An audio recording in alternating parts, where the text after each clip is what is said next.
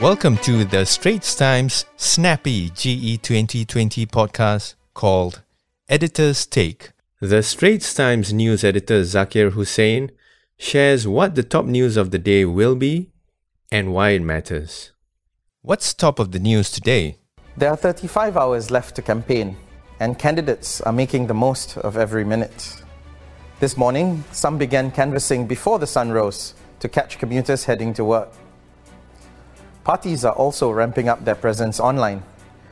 And we can expect a flurry of e rallies, videos, and to and fro's on Facebook all the way till Wednesday night. Yesterday, at his Fullerton rally online, Prime Minister Lee Hsien Loong framed a key question for voters when he asked, Whom do you trust to get you through the very difficult times ahead? PM Lee also stressed the importance of a strong mandate to ride through the crisis saying that investors, friends, and adversaries alike will be watching Friday's election outcome closely. And significantly, PM Lee gave his pledge that he will steer Singapore through the current crisis, alongside senior ministers Teo Chee Hean and Tharman Shanmugaratnam, as well as the fourth generation ministers, but that he needed the full support of all Singaporeans.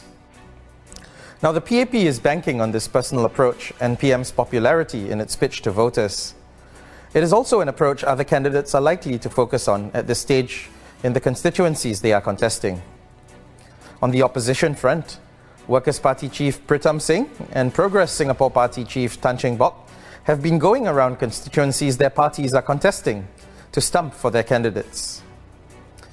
WP candidates also responded to the PAP's call for a strong mandate.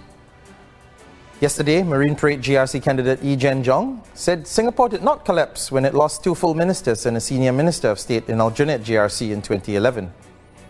He also pointed to the example of New Zealand, where a minority government has handled the COVID 19 crisis well. And WP's Aljunied GRC candidate Leon Perera said the stock of foreign direct investment actually grew between 2011 and 2015. Now, Aljunied may well see the keenest contest at this general election.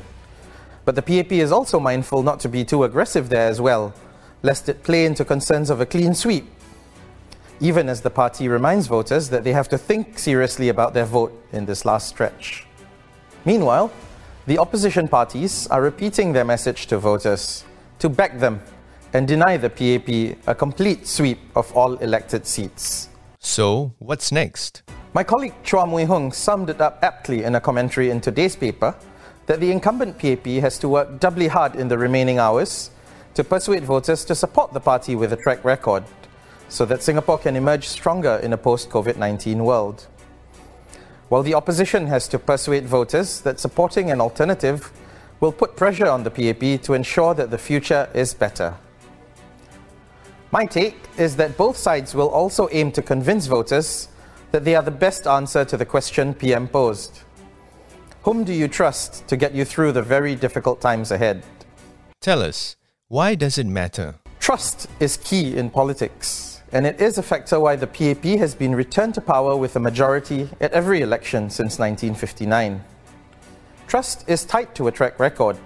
It is also tied to sound plans that will help save jobs and give people and their children a better future. Now, at this stage of the campaign, most voters would likely have made up their minds who to vote for on Friday. Observers estimate that slightly over one third has decided to back the PAP, one third has decided on the opposition, and the remaining middle ground is deliberating their choice. This is why the remaining hours are critical for all parties. How do they convince voters that they can be trusted to do the right thing if elected and to do what's best for Singapore? Well, that's it for this quick general election catch up. We hope you found Editor's Take useful.